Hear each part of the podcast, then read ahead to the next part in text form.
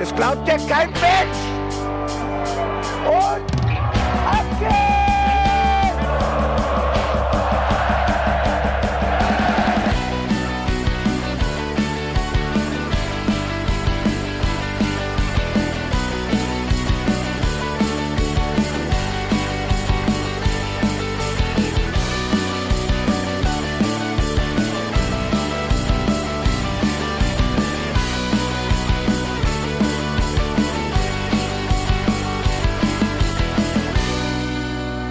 Guten Morgen, liebe 05erInnen. Wir hoffen, ihr habt gut geschlafen, seid ausgeruht, fit für diesen Sonntag, so wie wir, denn wir sprechen heute über das Spiel gegen Bochum.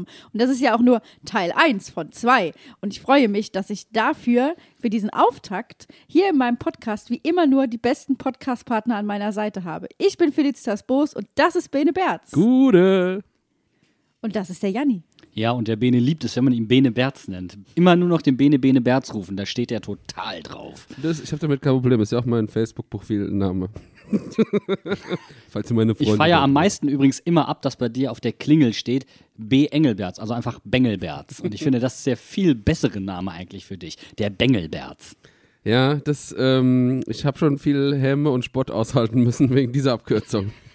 das war in der Schule. Das ist eine Kerbe. Auf, teilweise auf Sachen, also. Wie gesagt, der Jan drückt einfach noch mal so ein bisschen auf diesen Pain-Knopf drauf. Der Jan drückt weiter die Klingel. Die Schelle läuft durch, ja. Ja. Heute Morgen in der Altstadt war einiges los. Also wir hier haben auf jeden Fall schon mal Gardisten gesehen, die durch die Stadt gelaufen sind. Janni, du warst laufen. Hast du, äh, bist du da irgendwie mit reingeraten? ja ich, ich bin ein Stück mitgelaufen aus Versehen. Durchmarschiert.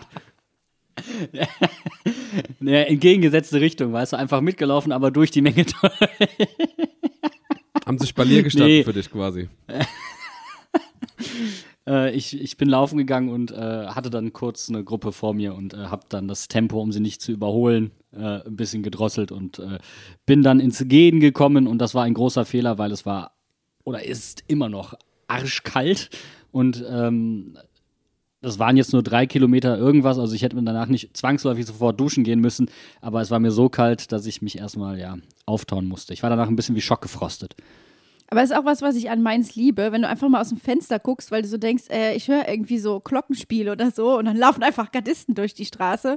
Und es war ja auch diese Woche so, dass auf dem Marktplatz die Weihnachtsbeleuchtung abgehangen wurde, aber jetzt hängen die Fastnachtsfahnen da. Und das finde ich halt einfach geil. Du hast überhaupt keine Zeit, mal Luft zu holen oder irgendwas und es geht einfach direkt weiter. Wird einfach nur umgeflaggt, ja, das ist richtig. ich finde das schön. Ich meine, ich bin da ja- ja auch jemand, der für die Feuerwehr sowas macht. Und ähm, das ist immer ein Riesenakt, da brauchen wir immer so einen Hubsteiger, so ein Apparat, um die ganzen Sachen abzuhängen. Aber es ist, ich finde das schön. Ich finde das äh, gerade auch so, so Dekorierung und an, an Straßen, Laternen und sowas. Sowas macht immer viel her. Ich bin ja der festen Überzeugung, dass man eigentlich die Weihnachtsbeleuchtung auch für übers ganze Jahr hängen lassen Ja. könnte. Wenn das jetzt nicht unbedingt so Schneeflöckchen wären, weißt du? Also wenn das so ein bisschen neutralere Beleuchtung wäre. Du hast ja überall in Mainz, so zwischen den Häusern, in den Häuserschluchten, hast du ja so Aufhängemöglichkeiten. Also auch selbst noch hinten Neutorstraße Richtung Kino durch sind überall noch so Fahnenaufhänger und so. Ähm, wahrscheinlich auch noch früher so Lastenaufzüge für die Sektkellereien und so. Weißt du, das kannst du ja alles miteinander verbinden. Äh, ich glaube, es gibt kein Auto, solange nicht die Evergiven mal hier irgendwann durchfahren kann, ähm, dass das problematisch würde, wenn du die da oben aufhängst. Also ich wäre dafür konstante Beleuchtung einfach durchgehend, bitte. So für die, für die Atmosphäre. Ja, aber pass auf, da müssen das aber auch so Farben-LEDs sein, dass man die immer Oh, wieder nee. anpassen kann. Oh, dass du dann nein. so die vier Fastnachtsfarben dann noch anleuchten kannst. Es wäre wirklich halt ein 2 in 1 Ding. Also ich hätte, also ich würde das auch befürworten, so ein, so ein Farb-LED-Ding. Ich habe ja auch äh, so ein Apparat für daheim. Ähm, und das ist schon geil, wenn du, wenn du das nach der Stimmung bestimmen, äh, festlegen kannst. Ist halt immer die Frage, wer hat da den Button? Ist das der Michael und der denkt sich, oh, heute bin ich gut drauf, Mama, Fasnacht an. oder manchmal dunklere Farben oder so. Und dann gibt es noch so Modi, wo es dann richtig blinkt oder so. Und das sind so geheime Morsezeichen für alle Bewohner der Stadt. Und natürlich ist am Spieltag rot-weiß. Das ist überhaupt keine Frage. Das wäre mir echt zu viel. Ich bin ja schon, ich sehe das echt, echt kritisch schon bei Nachbarn, die die Lichterketten falsch aufhängen. Also weißt du, ich, nicht nur, wenn, wenn sie hektisch blinken, wo ich so ein Zucken im Augenwinkel bekomme, sondern wenn die auch schon, irgendwo hängt, hängt so eine Ecke runter und der Rest ist akkurat und ich sehe das einfach nur jeden Abend, dann kriege ich schon so ein Deine Scheiße doch mal richtig auf, Junge! Mann! Ja, so ein kleiner OCD-Freak, ne? Das ist ganz schlimm. Aber du kannst mir doch nicht sagen, dass das anderen Menschen nicht so geht. Also irgendwo was hängt nicht richtig und denkst du so, mach's doch einfach. Oder, oder ganz, ganz toll, so Bauarbeiter, die, die, die absichtlich die Gullideckel falsch einsetzen und nicht die Maserung mitgehen. Weil dann kriege ich. Oh, ja. Alter, die wollen doch die Welt brennen sehen. Das sind Menschen, die nehmen sich auch ein Stück Kuchen aus der Mitte vom Kuchen. Genau, da ist der Kuchen noch gar nicht angeschnitten. Aber ich bin, ich bin, Viereck rausgeschnitten, genau. Genau, einfach so in der Mitte so ein Viereck rausschneiden. Aber ich gehöre auch zu den Menschen, wenn sich die kleinsten Dinge ändern, fallen die mir sofort auf. Und das war nämlich am Montag der Fall, als wir auf der Gegendemo waren von dem Corona-Spaziergang. Ich mache das bewusst in Anführungszeichen. Da fuhr nämlich auf einmal ein Mainz 05-Bus an uns vorbei. Und den hatte ich zuvor noch nie gesehen. Und da war natürlich direkt die Frage, Gibt es den schon länger? Warum habe ich den noch nie gesehen? Wo fährt er eigentlich lang? An meiner Zeit an der Uni bin ich gefühlt in jedem Bus gewesen und noch nie in dem 05er Bus. Und drei Tage später war klar, das ist ein Sonderbus. Der fährt jetzt erst. Und da habe ich direkt gedacht, hier, Sherlock Holmes und Dr. Watson, sofort erkannt. Also wenn ihr wissen wollt, wie intensiv unsere Beziehung zu Bussen ist oder allgemein von Studenten zu Bussen, jeder, der den Mainzer Tatort gesehen hat, dem ist sofort aufgefallen, falsche Richtungen, die ihr da fahrt. Also so ist ja die Beziehung de des Mainzers zu seinen Öffis. Und ähm, deswegen fällt sowas natürlich total auf. Aber ich war übrigens der festen Überzeugung, den gibt's schon länger. Gibt's ewig. da war ich ganz fest von überzeugt, ich hätte den schon länger Es gesehen. gab auch mal andere 05-Busse, bin ich mir relativ sicher. Aber noch nicht einen, der so die Farben über die komplette Länge hat. Ich muss auf jeden Fall noch rauskriegen, welche Linien der fährt und dann muss ich damit mal fahren. Und dann mache ich da so eine Live-Experience von. Oder ich mache so, ein, so wie dieser eine TikToker Videos davon, wo mein Gesicht von oben gefilmt wird und der Bus einfach vorbeifährt. Das ist wahrscheinlich die Linie, die auch nach Hessen fährt. 100 pro. Das würde ich feiern. ja, das ist Völkerverständigung. Das ist ein Bildungsauftrag.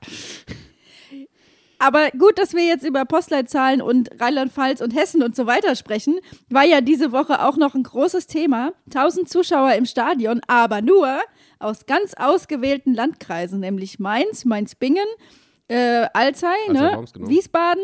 Und Stadt Wiesbaden. Also das war alles sehr regional äh, festgehalten, wer dann dahin durfte. Und ihr habt uns auch schon geschrieben, es wurde auch tatsächlich am Stadion kontrolliert, denn wir drei waren nicht im Stadion. Aber nicht, weil wir nicht gedurft hätten. Also wir sind, wir ziehen das immer noch durch, glaube ich. Ähm, ich hatte da auch kein großes Verlangen. Vor allen Dingen, die Inzidenzen gehen gerade ein bisschen durch die Decke. Ähm, größere Stadien mit Städten, die vergleichbare Inzidenzen haben, haben eine geringere Auslastung. Es beginnt jetzt wieder dieser Flickenteppich von wer darf wie, wo, was. Und natürlich, natürlich darf in, in bei Union Berlin, in Köpenick. Ja, da, da wissen wir alle, da ist Corona insgesamt einfach etwas zurückhaltender. Deswegen durften da 3000 Leute hin. Ich möchte auch gar nicht sagen, dass das überhaupt nicht bewusst so gemacht ist, äh, damit man vielleicht einen kleinen Heimvorteil hat. Aber habt ihr euch mal angeguckt, wie dicht die da standen?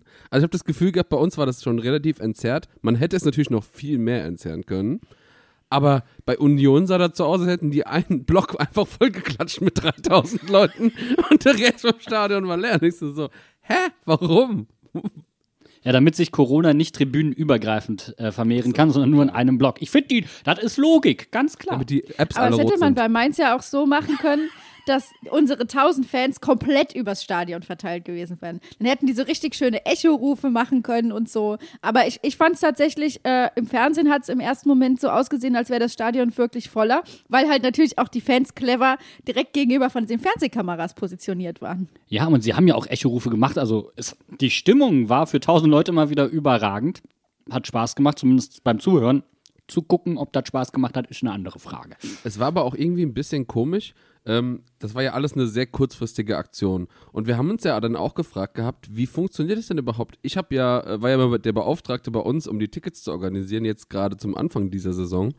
Und man hätte gar nicht mehr als ein Ticket kaufen können, außer wenn man im Besitz mehrerer Karten ist. Das heißt, wenn ich jetzt äh, für mich und meine Freundin oder was auch immer oder andere Familienmitglieder Karten habe, dann kann ich zwei Tickets holen, aber ansonsten ging das gar nicht. Das heißt, ich habe dann, dann hätte, also es ist voll der Aufriss, sich dann da abzusprechen und dass man dann die richtigen Plätze hat und also Bene, ganz klar, du musst es wirklich wollen, sonst hast du keine Chance. Und hier ist ganz klar der bürokratische Survival of the Fittest. Kennen wir alle aus der Uni. Wunderbar. Schon überlegt, das Gesundheitsamt hat Mainz 5 die Auflage gemacht, es so kompliziert wie möglich zu machen, dass möglichst wenige Leute gehen wollen. Und die Mainzer haben es trotzdem hingekriegt. Nach genau elf Minuten waren alle Karten ausverkauft. Bestimmt nach neun und man hat ein bisschen aufgerundet, wa? Ich sag nur Kommunikation und Strategie. Das klingt doch nach einem klassischen Autoverkäufer, du. Aber du hast gerade schon gesagt, Jan, ob das Spiel tatsächlich äh, Sinn und also ob das wirklich schön war, das Spiel im Stadion zu sehen, das gucken wir uns gleich von der sportlichen Seite nochmal an. Wir machen ein kurzes Päuschen, holen uns noch einen Kaffee, pusten einmal durch und dann sprechen wir über das Heimspiel gegen Bochum. Bis gleich. 60 Millionen, will ich sagen, verschenkt, aber hätte man sich besser sechs Schürles gekauft? Sechs was? Sechs Schürles gekauft? Das ist Schirle. Schürle, der Schürle, der Spieler, Ach, der sechs jetzt. Schürle, Alter. Ja, sechs Schürles. Da- Schürles. Ich habe das, hab Schorle. verstanden. Ich dachte, Sechsmal Schirle.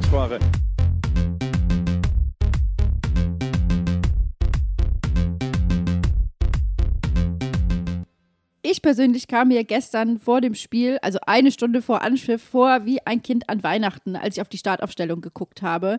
Moussa Niakate und Jeremiah Saint-Just sind zurück und waren in der Startelf und damit war nicht zu rechnen, oder? Damit war nicht zu rechnen. Der Bo hat mich in der Pressekonferenz ganz schön gebaitet. Und ich war ja im Bully-Special am Donnerstag.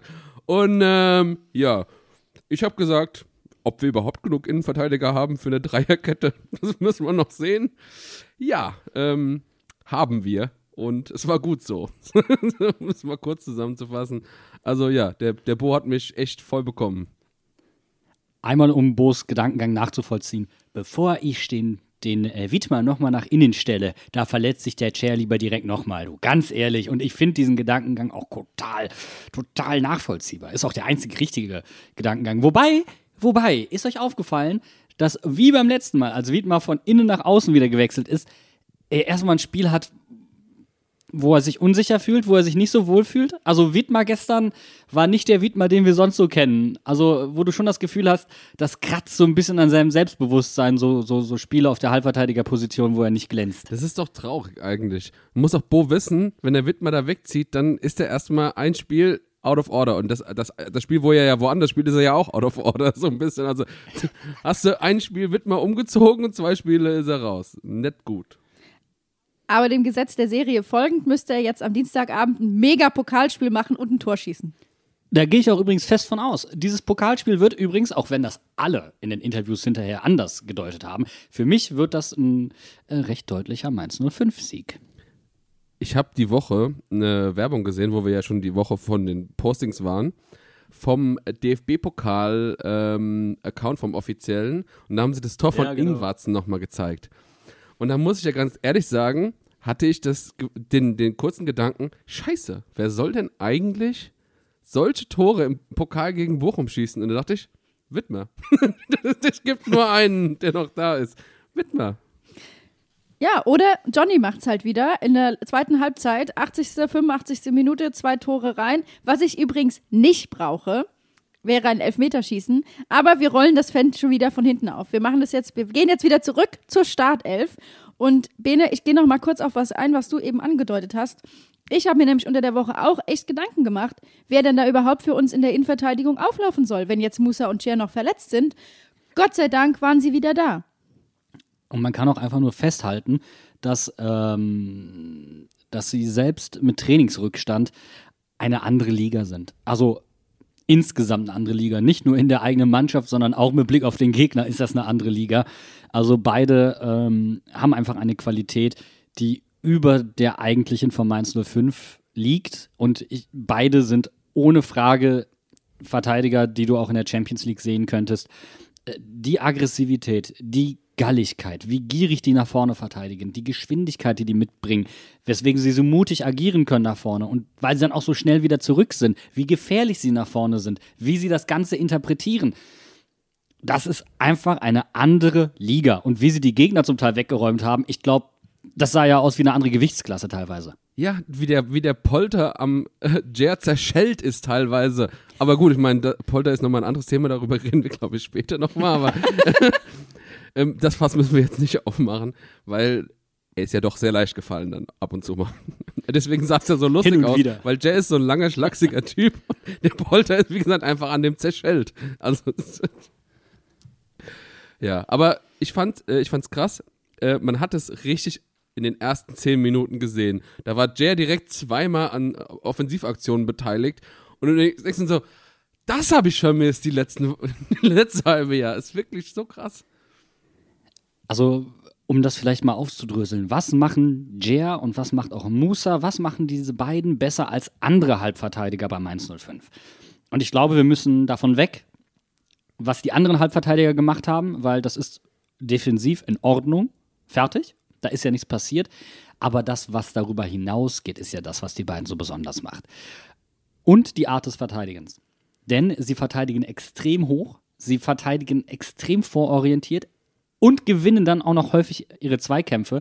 Und zwar meistens sogar schon so, dass sie Bälle antizipieren, sie abfangen können, sodass dann der Spielaufbau über sie läuft. Und dieser Spielaufbau, diagonal flach, gerne auf dem ballfernen Achter, das ist eine andere Liga und das sind keine einfachen Bälle. Und das nimmt auch zum Teil den Achter und den Sechser so ein bisschen aus der Verantwortung, äh, den Spielaufbau machen zu müssen, weil sie sich auf sie verlassen können. Und sind dann gleichzeitig, sind Sechser und Achter auch wieder Anspielstationen im Zentrum. Also das gibt dem ganzen Spiel eine ganz andere Dynamik, weil eigentlich naja, die Spielgestalter eine Reihe nach hinten rücken. So, die sind nicht mehr im Mittelfeld, die sind eigentlich hinten. Und das macht einfach so viel Spaß. Die Qualität ist so brutal, dass sie sich dann noch sagen können, oh, ich hab aber gerade Bock, ich geh mal kurz nach vorne, wa? Das ist geil. Das ist einfach, also wirklich, das hab ich, das hab ich vermisst, wie du es gesagt hast, Bene. Das war das. Und wir haben das, es ist jetzt nicht so, als hätten das andere Verteidiger nicht versucht. Ich erinnere mal an Stefan Bell, wie er sein Tor geschossen hat. Absolut. So, aber- Nemeth gegen Union Genau. Berlin, ne? Aber auch. es ist halt so unfassbar viel seltener, wenn diese Verteidiger spielen. Und ähm, das macht das einfach so außergewöhnlich. Und es, es bereitet mir Freude, Spiele zu sehen, wenn ich unsere äh, Verteidiger einfach sehe. Und ich meine, Jay hat nicht umsonst dieses Tor auch gemacht. Das, also das Tor gucken wir uns gleich noch in Ruhe an. Erstmal noch auf eine Sache, Bene, du hast gesagt, Cher war natürlich auch an zwei Offensivaktionen in den ersten zehn Minuten beteiligt. Trotzdem fand ich, dass die ersten 20 Minuten echt eine schwere Kost waren. Also Bochum kam nicht richtig ins Spiel, wir waren aber auch nicht richtig auf dem Platz. Es gab keine nennenswerten, krassen Aktionen nach vorne. Es war so ein bisschen Mittelfeldgeplänkel und man hat sich so ein bisschen abgetastet, für meinen Geschmack. Also ich fand die ersten 15 Minuten von unserer Seite sogar eigentlich ganz gut. Da war Bochum relativ, sag ich mal, eigentlich nichtssagend. Aber die, die zweite Hälfte der ersten Hälfte, sag ich mal. Also, das war, also da habe ich auch gedacht, so, boah, hab ich auf die Uhr geguckt, dachte so, oh, wir haben erst die 32. Minute. Das fühlt sich an, als wären wir schon in der zweiten Hälfte. Es zieht sich wie Kaugummi. Es gab keine Offensivaktionen. Also, wir haben, ähm, ich habe mir, hab mir das mal in der Statistik angeguckt. Ähm, in der ersten Hälfte fünf Schüsse von uns, drei von Bochum und das waren halt auch keine guten Schüsse. Also, das waren teilweise geblockte oder die direkt am, am Tor vorbeigingen oder sowas. Also, das ist, das war einfach nicht gut. Ja, ich würde euch beiden in Teilen zustimmen und in Teilen widersprechen. Ähm, vielleicht fassen wir das mal mit äh, Reis zusammen, dem Trainer von, von Bochum, der gesagt hat, ja, wir waren in der, äh, ab der 15. Minute waren wir dann gut im Spiel. Also wenn das gut im Spiel Besser. ist, liebe Bochumer, dann ähm, äh, tut mir leid. Kein, kein Torschuss aus dem Spiel heraus in der gesamten ersten Halbzeit. Ich bin mal so fies, äh, ohne Schiedsrichter hättet ihr gar keinen Torschuss äh, gehabt, im Endeffekt. Das ist schon mal happig. Ähm, deswegen, und ich glaube tatsächlich, die ersten 15 Minuten waren von uns ziemlich stark. Wir waren wirklich am Drücker. Wir hatten zwingende Aktionen. Wir haben es noch nicht zu Ende gebracht, okay. Aber dann, ähm, dann hast du zum ersten Mal gemerkt, dass Cher und auch Musa so ein bisschen äh, ja, länger nicht gespielt haben, weil bei ihnen so ein bisschen, ja nicht die Kräfte flöten ging, aber das Timing ein bisschen wegsuppte. Sie waren nicht mehr ganz so, so gut in den Zweikämpfen drin, haben nicht mehr ganz so gut Druck ausüben können. Man hat Bochum nicht ins Spiel gelassen, man hat sich aber mehr dem Niveau von Bochum angeglichen, sagen wir es mal so. Letztendlich war diese erste Halbzeit nichts sagen. Also nicht wirklich attraktiv. Es war dann viel Kampf, viel Krampf. Aber äh, das lag in weiten Teilen auch daran, dass Bochum für mich in diesem Spiel keine klare Idee hatte, was sie eigentlich machen wollten. Und das hat mich überrascht, weil Bochum gegen Wolfsburg gewonnen hat. Ich habe damit gerechnet, die sind auf dem aufsteigenden Ast, sag ich mal, während wir halt aus dieser Niederlage von Leipzig kommen und punkten müssen, weil es einfach ein direkter Konkurrent ist, der in der Tabelle genau hinter uns steht. Und um ehrlich zu sein, war ich dann überrascht, wie ja, nicht mutlos, aber so planlos teilweise das war, was Bochum da gespielt hat. Damit hatte ich nicht gerechnet. Es war aber auch wieder ein klassisches Mainz-Heimspiel und ein klassisches Bochum-Auswärtsspiel. Bochum ist nämlich in Ja, ist derselben, richtig. in derselben Situation wie wir, dass sie einfach auswärts keine Punkte holen. Bochum und Mainz jeweils auswärts sechs Punkte geholt. So, und unsere, unsere, ähm, äh, wenn du auf die Heimtabelle guckst, unsere Ausbeute daheim ist so gut, wir haben mehr als zwei Punkte pro Spiel. Wir haben eine Niederlage nur daheim. Und das war gegen Union ein richtiges Scheißspiel. Das hätte auch nicht verloren werden müssen. Und dann überlege ich mir, ähm, also im Endeffekt, daheim brennt bei uns nichts an. Wir haben in den letzten drei Spielen nicht mal ein Gegentor bekommen daheim. Ja, das sind, das sind extrem gute Statistiken. Lass uns noch mal kurz auf Bochum gucken, ähm, weil ich hatte tatsächlich das Gefühl, ähm, jetzt kann es sein, dass sie sich was vorgenommen haben und es nicht auf den Platz bekommen haben. Ich habe aber auch da keine konkreten Ideen und Ansätze nachvollziehen können in der Analyse. Ähm, eine Situation gab es, äh, Stach nicht mit einem guten Timing beim Rausrutschen. Da sind sie mal in den Rücken des Sechsers gekommen, da wurde es gefährlich. Ansonsten war das relativ mau. Also man hat schon probiert, Riemann im Spielaufbau einzubinden und der ist ja dann in der Lage, auch wirklich lange Bälle bis an die Mittellinie in den Fuß des eigenen Mannes zu spielen. Absolutes, also ein absoluter Mehrwert für die Bochumer, die ansonsten ja auch eine wirklich äh, starke Saison bisher spielen und auch zu Recht ähm, relativ wenig mit dem Abstieg ansonsten zu tun haben. Aber ansonsten hatte ich das Gefühl, dass Bochum den Matchplan hatte, wir lassen uns fallen und schreien. Und das war, und zwar in einer Intensität, auch in einer Lautstärke, die mich extrem verwundert hat. Ist, also zum Beispiel, das Hinspiel war ja komplett anders. Aber das in, in der ersten Halbzeit meine ich, um die zehn Situationen zu haben, wo Bochumer, wo ein Bochumer fällt, schreit und kein Foul für sich äh, gepfiffen bekommt. Auch da hat der Schiedsrichter ein gutes Händchen bewiesen, weil es waren, bis auf die eine Aktion von, von Cher gegen, gegen Polter, wo er sich nochmal kurz für das Foul damals vor dem 2 zu 1 in Bochum gerecht hat, oder vor dem 2 zu 0, war das ja auch nichts. Und ich fand das schon, das war ein bisschen mau für einen Matchplan in der Bundesliga. Da hatte sich Che auf jeden Fall Polter nochmal ausgeguckt. Er hat gedacht, so, den, den habe ich auf dem Zettel und wenn der, der, der mir vor die Flinte läuft, dann gebe ich, dem noch- dann geb ich dem noch mal was mit. Das Privatduell hat sich ja durch die komplette Partie gezogen. Also es gab ja, glaube ich, vier oder fünf Situationen, wo einer den anderen gefault hat. Und äh, ich, also ich erinnere mich zum Beispiel, also im Endeffekt sogar die Situation, weswegen Bo seine vierte gelbe Karte bekommen hat, war ja auch ein Foul von Polter an Jer. Und ähm, also im Endeffekt, ähm, ja, jetzt sind wir schon bei Polter, dann so- sollen wir noch mal ein bisschen über ihn reden, oder? Weil ich, es tut mir leid, ich mag ihn einfach nicht. Er war mal damals bei uns, er war mal bei uns, da dachte ich so, hm, ist das ein Talent, was auch immer, aber der war damals schon unsympathisch. Wenn ich ganz ehrlich bin, war er damals schon unsympathisch und ist durch die Vereine nett besser geworden. Bei Union war der schon, da, da hat er ähnliche Sachen gemacht, jetzt bei Bochum genauso, also der ist einfach kein Sympath mehr. Was ich halt dann ähm, sehr aussagekräftig fand, war, dass er dann hinter dem Spiel bei den Kollegen, so haben es wir den Kollegen auch zugetragen, ganz offen gesagt hat, ja, ich habe das Bein einfach stehen lassen. Und das siehst du halt auch. Im ersten Moment, muss ich aber auch zugeben, habe ich gesagt, Stefan Bell, warum gehst du denn bitte so in diesen Zweikampf? Der läuft nach außen, der kann nirgendwo hin, warum gehst du da überhaupt in dieser Intensität hin? Aber als ich dann die Situation nochmal gesehen habe, war ich hart irritiert. Und dann, muss ich ehrlich sagen, war ich sehr irritiert, wie sich der Wahr nicht melden kann, um zu sagen, also den Kontakt gab es zwar, lieber Frank Willenborg, aber guck dir das bitte nochmal an. Also das ist etwas merkwürdig, denn eigentlich sollte es solche Cheap Penalties nicht mehr geben.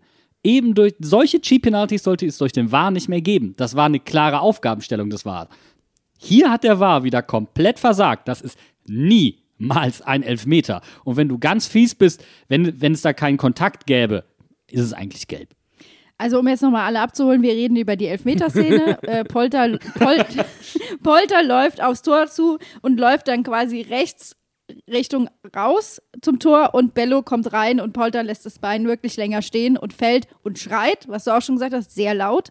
Äh, und Obwohl er wird, Bello am Knie trifft. Ne? und es wird Elfmeter gepfiffen. Ich glaube übrigens, dass das mit den lauten Schreien, das schiebe ich jetzt an der Stelle noch kurz ein, ähm, auch so eine Sache ist. Du hast super lange Geisterspiele gehabt, Ja. wo jeder jeden Ton hört und dann bist du vielleicht auch ein bisschen leiser geworden und dann kommen in dieser Hinrunde die Fans zurück und der Schiedsrichter hört gar nichts mehr. Der hört nur noch die Fans, du musst wieder lauter werden und auf einmal sind keine Fans mehr da und du hältst aber deinen Geräuschpegel von es sind Zuschauer im Stadion und dann ist es so laut. Also so kann ich mir das vielleicht noch erklären. Ich würde dir in Teilen zustimmen, aber ich glaube tatsächlich, jetzt hört man es wieder, jetzt schrei ich lauter. Das, glaube ich, ist meine, äh, meine Herleitung.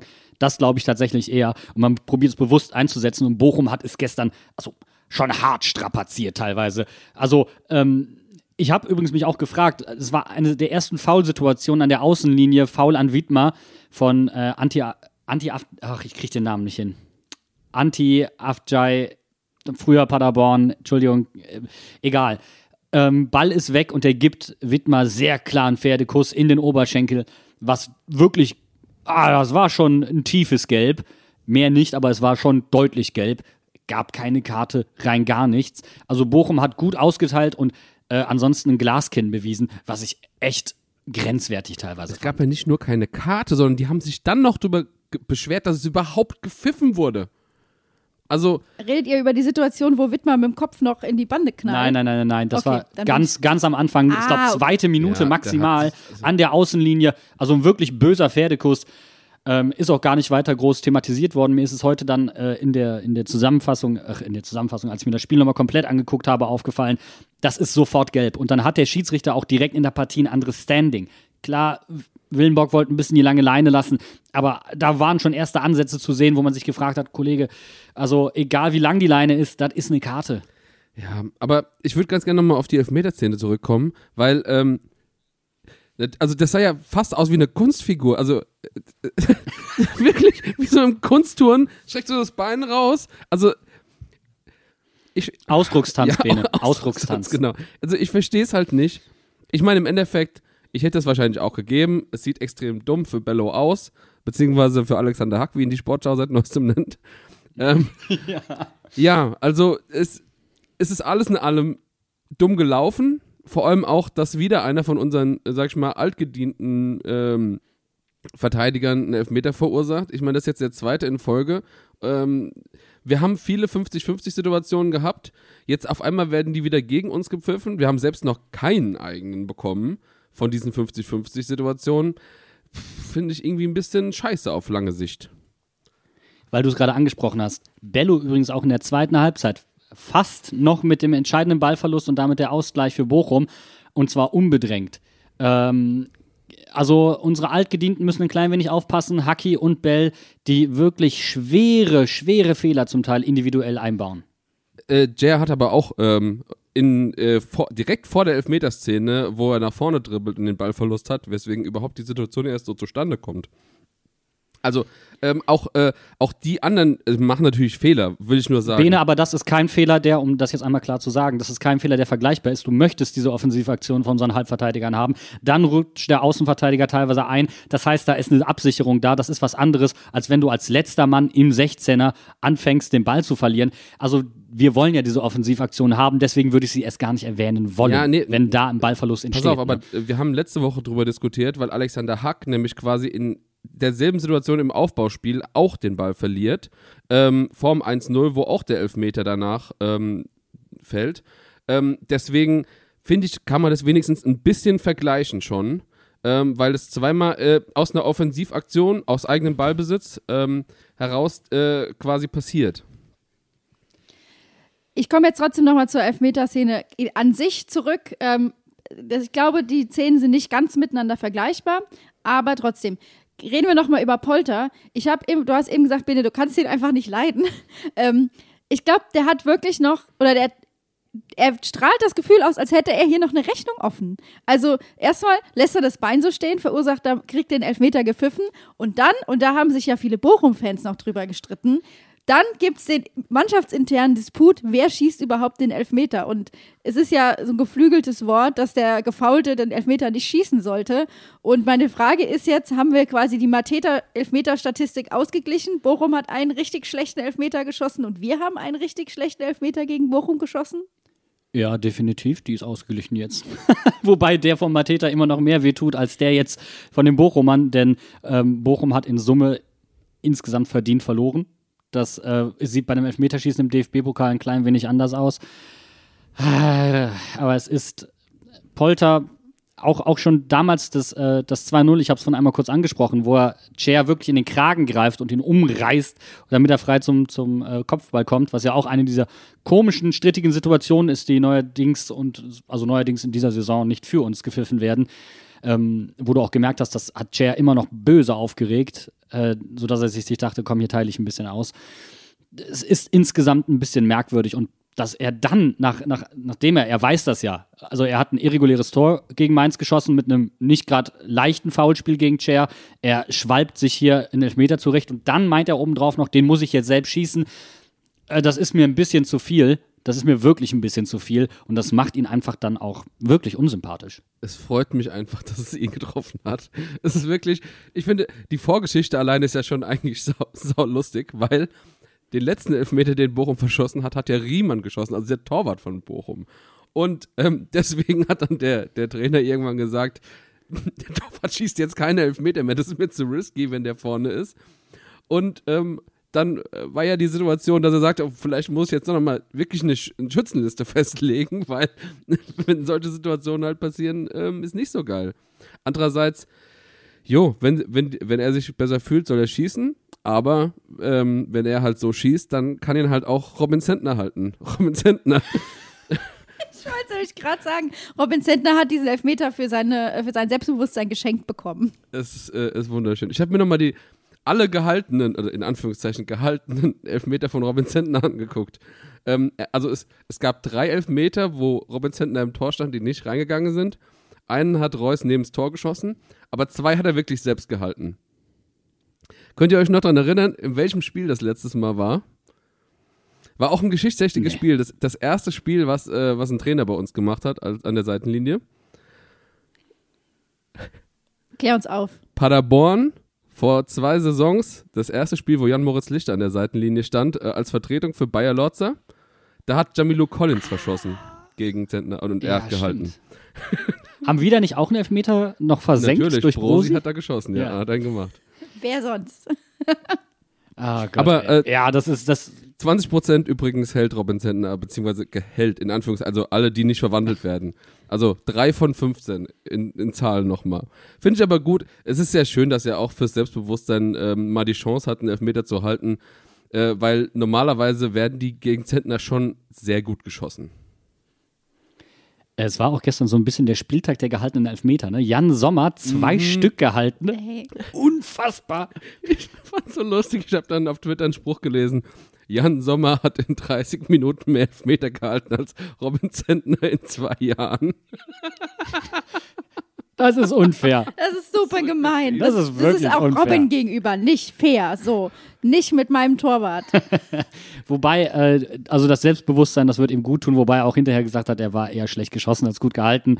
Ähm, wenn er die Ecke hat, muss er ihn dann auch halten, weil er war wirklich nicht gut geschossen. Aber das wird ihm gut tun, weil auch er hatte gestern wieder ein, zwei Situationen, wo er den Ball flach, wirklich sehr flach abgeschlagen hat, in den Fuß von Bochumer rein. Ähm, unglücklich. Das wird ihm gut tun und ähm, vielleicht gibt ihm das ein bisschen Aufschwung. Ich hoffe es mal. Auf jeden Fall. Und ich finde, das ist auch geil, das ist halt Robin Zentner. Der stellt sich dann auch nicht hin und sagt, ey, ich habe den gehalten, das war meine Präsenz im Tor, da, da traut sich keiner, den so zu schießen. Nee, er hat gesagt, der war schlecht gehalten, da kann ich den auch. Der äh, war schlecht ge- gehalten. Äh, Ui, ui, ui, ui, ui. Er hat nicht, Wie er hat sehr ihn ein nicht, schlecht er hat ihn gehaltener nicht Elfmeter festgehalten. Er hat ihn nur abtropfen lassen, aber der war so schwach geschossen, dass er, dass er nicht mal weggeflogen ist. Also, das fand ich wunderschön. Also, wie sieht denn ein schlecht gehaltener Elfmeter aus? Du bist dran und wirfst ihn dann beim Abwurf selbst rein. Das ist ein so schlecht durch- gehaltener so durch die Elfmeter. Beine. Nein, aber ich glaube eher, dass dann die Situation in der, äh, was ist das, 95. Minute, wo Robin den Ball, äh, den, den letzten Torschuss von Bochum quasi noch abwehrt, das war auch bestimmt nochmal richtig gut für sein Selbstbewusstsein. Deswegen, wir haben uns jetzt sehr an diese Elfmeterszene aufgehangen. Wir rutschen jetzt mal ein bisschen in die zweite Halbzeit rein, wo es für mein Empfinden wesentlich besser lief. Also gerade Lee kam aus der Pause und hat erstmal ein bisschen aufgedreht. Ich meine, das macht er in letzter Zeit öfter, aber es lief einfach mehr in der zweiten Halbzeit. Ich habe teilweise bei Lee das Gefühl, ähm, die erste Halbzeit ist er noch in der zweiten Liga. In der zweiten Halbzeit er dann, erinnert er sich, oh, ist ja Bundesliga, ich darf besser spielen. Und das tut er dann auch.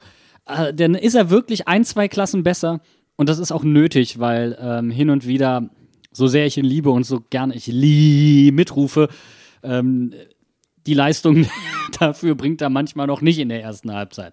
Aber ich finde ihn einfach klasse. Der arbeitet sich halt rein und er, er lässt es ja auch an sich nicht ran, so ungefähr, weißt du? Also er nimmt das wahr und verändert dann ja was in der Halbzeit. Und da muss ich übrigens mal ein großes Kompliment aussprechen. Insgesamt das Coaching gestern äh, hat mir gut gefallen. Das Coaching war gut, man hat angepasst. Also du hast ja gesehen, Lee war besser im Spiel. Man hat später in der zweiten Halbzeit, deswegen wurde man noch zwingender, noch ein Stückchen mehr Risiko gegangen, weil, naja, warum sollte man weniger Risiko gehen? Erstens, man liegt zurück und zweitens, Bochum hatte keinen Torschuss aus dem Spiel heraus. Also warum sollten wir vorsichtiger agieren? Die Außenverteidiger noch ein Stückchen höher gezogen, gute Lösungsansätze gesehen, die rausgearbeitet. Also das, was wir beim letzten Mal kritisiert haben, diesmal wesentlich besser gemacht. Wir haben äh, bei Lee die, die Situation, die bei mir so ein bisschen das Feuer entfacht hat für dieses Spiel, äh, wo er flankt und Johnny den Kopfball ins lange Eck macht und Riemann den gerade noch so hält. Also da wirklich, da hat ja kein Blatt Papier mehr dazwischen gepasst. Und es hat mich ein bisschen geärgert, weil die Flanke, die fand ich so geil. Aus der Position, das war ja, der war ja nicht ganz außen, sondern das war ja eher so im Halbfeld irgendwo. Keine Ahnung, du kannst wahrscheinlich die Zone wieder genau beschreiben, Janni. Aber ich fand das so interessant, ähm, dass er, der hat den Ball wirklich echt extrem präzise angebracht. Und aus der folgenden Ecke ist ja dann auch das Tor entstanden. Also im Endeffekt hat er ähm, eine extrem gute, ähm, ja, äh, Entscheidung da getroffen. Anders als sonst, Beno, um ja, es auf den genau. Punkt zu bringen. Die Mannschaft kam aus der Halbzeit und war dran. Anders als mhm. sonst, wo man ein Gegentor kassiert. Sondern so wie am Spielanfang häufig. Sie waren da, haben Druck gemacht, haben zugebissen, haben zugepackt. Und du hattest in dem Moment nämlich, hat Bochum überhaupt kein Land mehr gesehen. Und zwar gar nicht mehr. Also da kamen sie auch nicht mehr aus der eigenen Hälfte raus. Und Bochum kann im Endeffekt wirklich in diesen ersten 15 Minuten nach der Halbzeit glücklich sein, dass es nicht auf einmal 3-0 steht. Und da können sie sich auch beim eigenen Torwart bedanken. Und äh, das bringt mich zu meinem nächsten Punkt, den wir vielleicht mal besprechen müssen, warum die Offensive eigentlich so lahmt. Erstmal habe ich gedacht, wo sind denn meine 05er Schnarchnasen? Die stehen da nicht auf dem Rasen heute. Das, weil die es war genau das. Es war Zug drin, es war mehr Motivation, Bene. Mich hat es nämlich auch gekriegt, die Situation von Leder. Ich dachte, okay, hier geht was. Wir machen das jetzt. Wir, wir, wir schieben an. Trotzdem, also die Situation von Johnny, der hat, der hat ihn auch so gut getroffen, er hat den richtig gut geköpft und dass der gehalten wird. Für Bochum super, für mein 05er Herz richtig, richtig scheiße. Aber trotzdem bleiben wir dabei. Die Offensive hat gestern nicht gut funktioniert. Und was passiert, wenn unsere Offensive nicht funktioniert? Ein Innenverteidiger macht ein Tor. Chair mit seinem perfekten Comeback. Das haben wir, das haben wir in der Rückrunde perfektioniert, dass wenn es bei uns offensiv mal nicht läuft, und es lief jetzt sehr lange, da, aber dann kommen die Innenverteidiger oder die, ähm, äh, die Mittelfeldspieler oder sowas und ähm, im Endeffekt fand ich ja schon Leos Aktion, der, der zuerst den Ball halb verliert, dann aber sich extrem gut wieder zurückerobert und dann den, den Lupfer über die Abwehr von Stach, wo ich mich eigentlich schon aufgeregt habe, dass er den Ball hochspielt. Und äh, aber Johnnys äh, Flanke zurück, die ja auch extrem flach war, ach, ist, also das war gut gespielt. Ja, aber du sprichst gerade einige Punkte an, die wir ansprechen mhm. müssen, was in der ersten Halbzeit nicht lief. Wir hatten 13 Flanken ja. oder 13 Möglichkeiten auch zu flanken, keine einziges angekommen. Statistisch. Keines angekommen. Die waren blind gespielt. Das lag zum Teil auch daran, dass Wittmer keinen guten Tag hatte. Die waren nicht gut gemacht. Leo äh, teilweise auch. Ähm, auch unsere Halbverteidiger waren da nicht immer ganz sauber. Was allerdings sehr gut gepasst hat, war die Strafraumbesetzung. Das heißt, Leo und Lee, die diagonal mit reingelaufen sind, die gleichzeitig diese Box besetzt haben, wo es wirklich gefährlich wird, also wenn der Ball da reinkommt, dann hast du jemanden im Rückraum in dieser Zone 14. Du kannst einen Cutback spielen, den, das war die erste, die erste zielgerichtete Flanke von außen äh, von Johnny. Die andere war, wie du vorhin gesagt hast, von Lee aus dem Halbfeld. Die haben da was angepasst. Und zwar haben sie auch die Laufwege angepasst. Denn was Karim und, und Johnny da zum Teil in der ersten Halbzeit gemacht haben, das ist nicht gut gewesen. Die sind teilweise in die gleichen Räume reingestartet, haben sich dann gegenseitig auf den Füßen gestanden, hatten keine weitere Anspielstation. Vieles ist versandet. Karim wirklich teilweise mit ganz miesem Timing, ähm, was das Anlaufen anging. Man hatte probiert, auch hin und wieder über Außen durchzukommen, indem man dann Aaron oder Unisivo schickt, sodass der Außenverteidiger dann ins Zentrum starten konnte. Und das ein oder andere Mal stand Aaron da und guckte Unisivo an, so, Alter, wann läufst du denn jetzt mal tief? Weil die Bälle kamen selten an. Und das war ein riesiges Problem. Karim wirklich mit einem nicht sonderlich guten Spiel diesmal. Hat sich aber auch durchgebissen. Äh, aber bei dem, was du gerade sagst, fällt mir auch noch eine Situation ein von Lee, der quasi aufs Tor läuft und äh, links von ihm ist ein riesiger freier Raum und da muss nur ein Stürmer reinstarten. Und was machen Johnny und Karim? Die bleiben an derselben Stelle stehen und der Ja. Ball läuft ins Leere. Wo ich mich aufgeregt habe. Das war so eine gute Chance gewesen und das ist halt leider öfter passiert. Aber wie gesagt, wir haben ja jetzt wieder Cher und Musa, unsere guten Innenverteidiger, die auch Tore schießen. Und ich habe mich, also wir müssen jetzt einfach mal dieses Tor abfeiern, bitte, Jan. Du kannst jetzt nicht, wenn wir über dieses Tor reden, Nein, ich will- davon anfangen, wie schlecht die Offensive ist, ja? Gib dem Cher doch mal Nein, bitte den nein. Raum, den er braucht. An, an, an dieser Szene siehst du einfach, was in der ersten Halbzeit nicht gestimmt hat und was nicht geklappt hat. Und dann kommen wir halt zum Mehrwert unserer Halbverteidiger, die einfach so extrem offensiv agieren und sich das auch zutrauen. Klar, es war ein Standard, aus dem das Ganze heraus entstanden ist. Deswegen war Chair auch da vorne. Aber insgesamt war das ja dann ein Muster, das man in der zweiten äh, Halbzeit sehen konnte, dass die Außenverteidiger und die Halbverteidiger einfach viel offensiver agiert haben und nochmal offensiver, sich auch wirklich da reingetraut haben. Und dass Chair da steht, wie er den macht, das ist mir zu kitschig, finde ich scheiße. So, um jetzt einfach mal einen Kontrapunkt zu setzen. Nein, ist natürlich ist einfach geil. Ich wollte gerade sagen, gestern hast du dich sehr gefreut. Ich find's, ich find's schlecht. Nee, das, das mag ich nicht. viel, viel good Stories für, für Comeback-Player. Sowas habe ich nichts übrig. Da fange ich wieder an zu flennen. Was soll das? Aber es bringt uns zu einer Problematik. Äh, also warum Kannst du jetzt einfach mal sagen, dass das ein geiles Tor war und oh, jetzt mal keine Problematik? Jetzt Ruhe hier. Ich will diesem Kitsch auch mal den Platz geben, den er verdient. Okay. Das war einfach. Cher hat dieses Tor geschossen, es stand in den Sternen, es war wieder ein Innenverteidiger, der es gemacht hat, weil unsere Stürmer das nicht hinkriegen und wir haben damit das Spiel gewonnen. Können wir das bitte mal so festhalten hier? Finde ich, find ich vollkommen korrekt. Und wisst ihr, wisst ihr wer, dieses, wer dieses Tor auch enorm abgefeiert hat? Bo. Ich Ja. will diese, diesen Jubel von Bo als GIF haben. Irgendwie bei Giphy oder sowas. Der ist ja mal dermaßen ausgerastet. Ich lieb's. Ja, zum einen, weil dieses Spiel und dieser Sieg einfach wichtig waren. Robin hat später auch gesagt, wer das erste Tor schießt, gewinnt dieses Spiel. Dem stimme ich zu 100% zu. Aber ich bin mir auch ziemlich sicher, dass diese Nicklichkeiten, also, zum, also wirklich Unsportlichkeiten zum Teil von Bochum in der ersten Halbzeit, wie Ball wird nicht zurückgegeben, ähm, dass man sie auch dafür bestrafen wollte. Und das hat man sich vorgenommen und das hat man dann umgesetzt. Und dann wirklich, dass man diese Situation, warum es in der Offensive in der ersten Halbzeit nicht geklappt hat, perfekt analysiert hat. Und das bringt mich nochmal zu dem Punkt, gutes Coaching, man hat es erkannt, man hat wirklich die Stellschrauben gedreht und dann ein flacher Cutback auf den 16er. Was willst du denn mehr? Das ist genau das, wie du es eigentlich spielen musst. Und Bochum auseinandergenommen in diesen 15, 20 Minuten nach der Halbzeit. Also nochmal, Bochum hatte wirklich Lack in dem Moment, dass es eben nicht 2-0, 3-0 steht. Und das ist mir einfach wichtig zu betonen, weil wir es auch letzte Woche kritisiert haben. Aber wir müssen dann trotzdem darüber reden, weil das ja jetzt von einem Spiel zum anderen wichtiger wurde.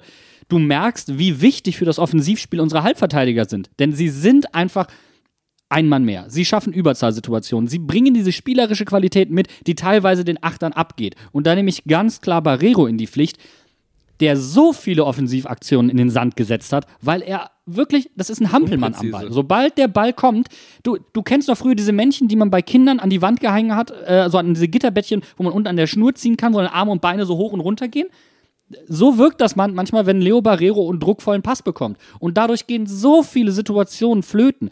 Und das ist wirklich kritisch. Gut, dass wir jetzt wieder Halbverteidiger haben, die in der Lage sind, das auszubügeln. Ich habe äh, gestern eine Unterhaltung geführt und die lief quasi in eine ganz, ganz ähnliche Richtung. Manchmal hat man das Gefühl bei Leo, er bekommt einen Ball und er muss ihn relativ schnell weiterspielen und dann fängt direkt die Panik, der Panikmodus an und es wird irgendwie Ja. ver, verhuddelt oder so. Und das, so hat man das gesehen bei dem Pass, den er auf Lee spielen soll, der aber sowas von Blanco durch ist und der Pass zu viel zu schwach ist und auch noch unpräzise und Lee muss abbremsen und kann deswegen den Ball nicht direkt aufs Tor bringen.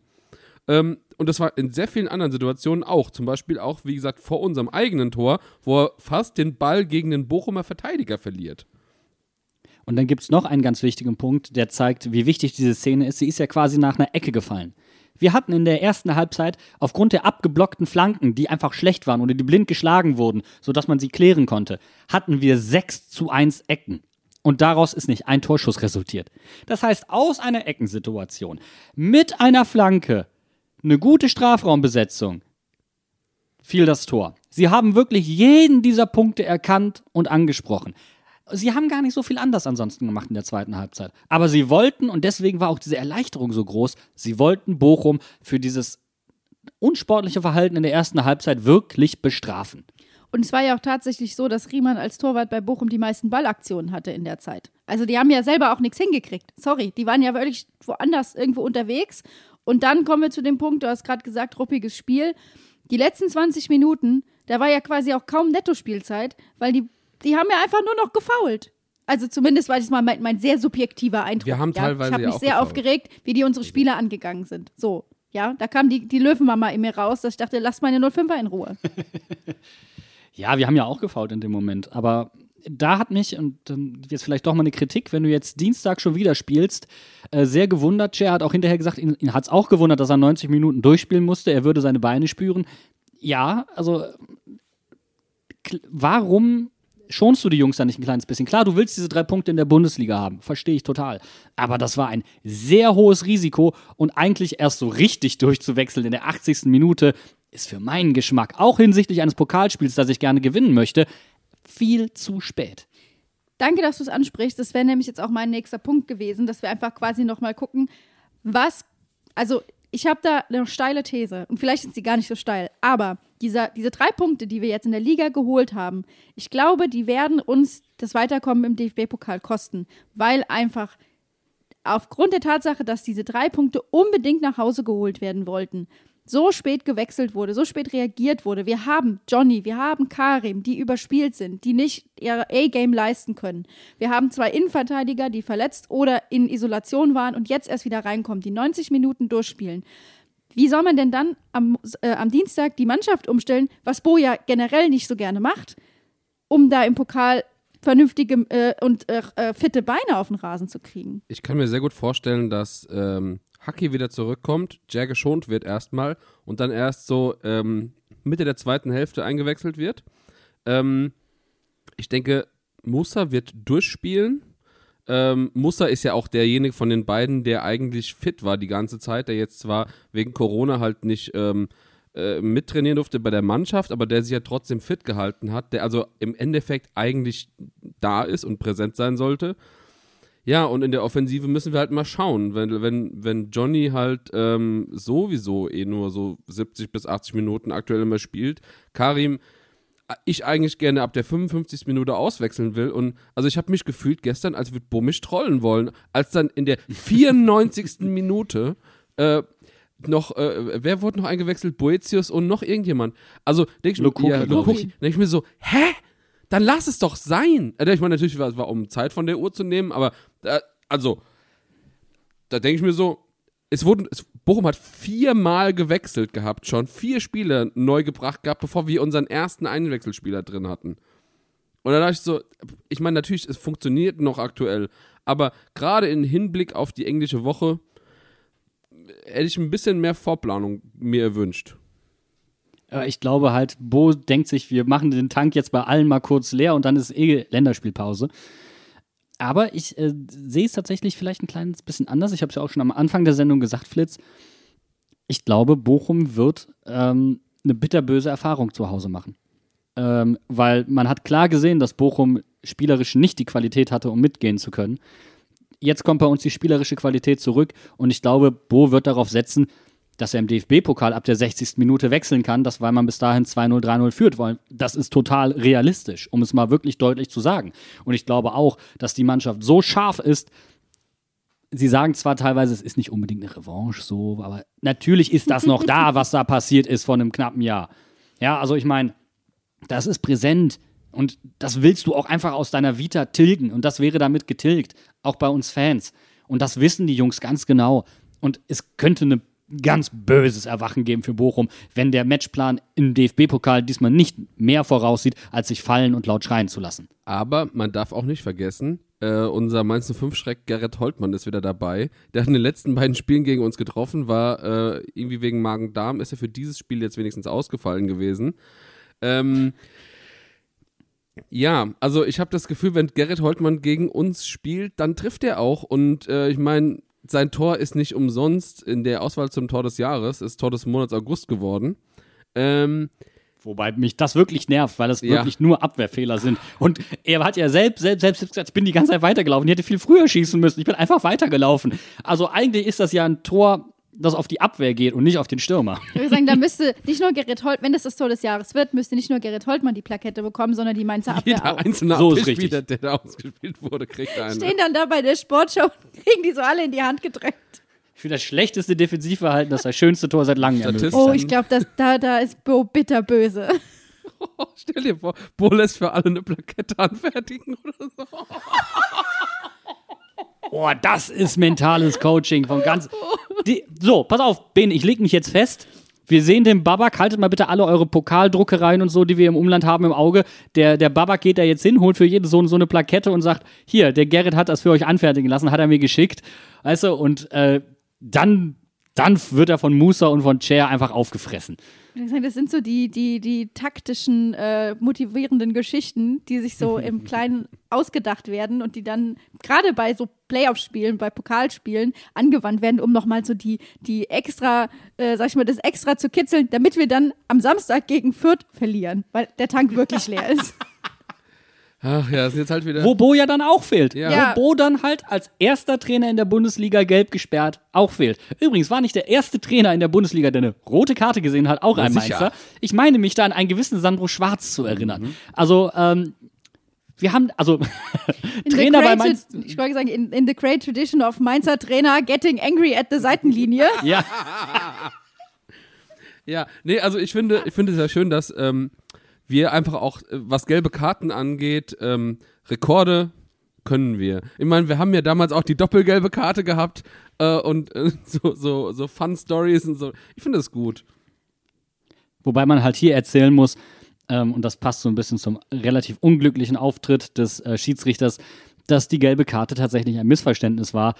Es eine Beleidigung gab äh, der. Bank von Bochum gegen, äh, gegen Jer, den sie als Schauspieler beschimpft haben, woraufhin Bo zurückfragte, Schauspieler? Und er hat dafür dann gelb gesehen. Und das ist schon bitter, ist halt eine Tatsachenentscheidung. Aber liebe Bochumer, also ihr seid kein Unschuldslamm. Also bei, bei aller Liebe nicht. Was ihr da in der ersten Halbzeit abgerissen habt und dann auch hinter der Seitenlinie, das war schon übel. Ich finde es so geil zu sehen. Mittlerweile, man, man hat es ja schon ein paar Mal gesehen. Aber wenn die Kameras so auf die gerichtet sind, du siehst den, du siehst den Schiri, du siehst Bo und dann irgendwann kommt Babak und drückt so den Bo nach hinten so, ich regel das jetzt. Und dann geht Bo, äh, geht Babak zu, zum Asi und fängt an mit ihm zu diskutieren. Ähm, und dann irgendwann kühlt sich wieder ein bisschen runter, dann fängt Bo wieder von vorne an und Babak muss ihn wieder zurückziehen. Ah, ich find's so gut. Ich habe gestern über die Außenmikrofone irgendwann mal gehört, und das war, war bei dieser Situation, als Bochum den Ball nicht zurückgegeben hat, wo Bo einfach sagt, der ist 18 und spricht mit mir. okay, da ist noch der, da ist noch der alte Recke aus, der alte Spieler noch in ihm, ne, der sich denkt, so unter 20 putzt du Schuhe. Kann ich auch nachvollziehen und macht sie auch irgendwie sympathisch. Mir macht es so Spaß, das an der Seitenlinie zu beobachten. Und ich wollte Bo einfach nur in den Arm nehmen, als er da stand und den Schiri anguckt und sagt, so, für was denn? Was habe ich denn getan? So dem Motto, warum, warum magst du mich nicht? Ich habe doch nichts gemacht. Wie so ein kleines Kind im Kindergarten, das sich in die stille Ecke stellen muss und eigentlich nichts gemacht hat, weil ein anderer mit Scheiße geworfen hat. So. aber auch so voll expressiv, weißt du? So, wa- warum? Und in, die- in, dieser, in dieser Handhaltung so die, so, die, so die Hände an seinem Brustkorb, so, was willst du denn von mir? Ist das so, Da kommt dann der innere Italiener in ihm raus. Das siehst du richtig. Also da sind die Hände, die, die, Zeigefinger, Mittelfinger und Daumen finden zusammen und das kommt, weißt du, und du siehst, siehst dir wirklich an im Gesicht, ich hätte für alles Geld verdient gehabt in diesem Spiel, aber doch nicht dafür. Dafür kriege ich gelb. Und dann aber auch nicht so dein Ernst, sondern wirklich so, nee, bitte, bitte, jetzt erklär mir doch mal einmal, was habe ich falsch gemacht? Da kommt dann der Intellektuelle auf einmal wieder raus, weißt du, in dem Moment. Ach, ich find's, ich find's, äh, ja, im Endeffekt schon wieder, übrigens, das letzte Mal, als ähm, ein Co-Trainer einspringen musste, äh, hab ich, haben wir eben schon drüber gesprochen, das Spiel gegen Paderborn, war ein gutes Zeichen für uns. Ja, aber damals waren wir alle froh, wenn der Co-Trainer übernommen hat. Wobei ich diesmal gespannt bin, wie sehr brennt Babak an der Seitenlinie. Ich habe auch gerade gedacht, das wird's, ich, wenn ich mir eins wünsche von der Medienabteilung von Mainz 05, dann hätte ich gerne die Babak-Cam fürs Pokalspiel. Ja, Babak ist mein Krafttier für 2022. Da können wir jetzt alle mal drei Tage drüber nachdenken, würde ich sagen, oder? Und damit haben wir nämlich auch eigentlich alles besprochen, was es nach diesem ersten Spiel gegen Bochum zu besprechen gibt. Wir sehen und hören uns natürlich am Mittwoch wieder, 24 Stunden nach dem Pokalspiel.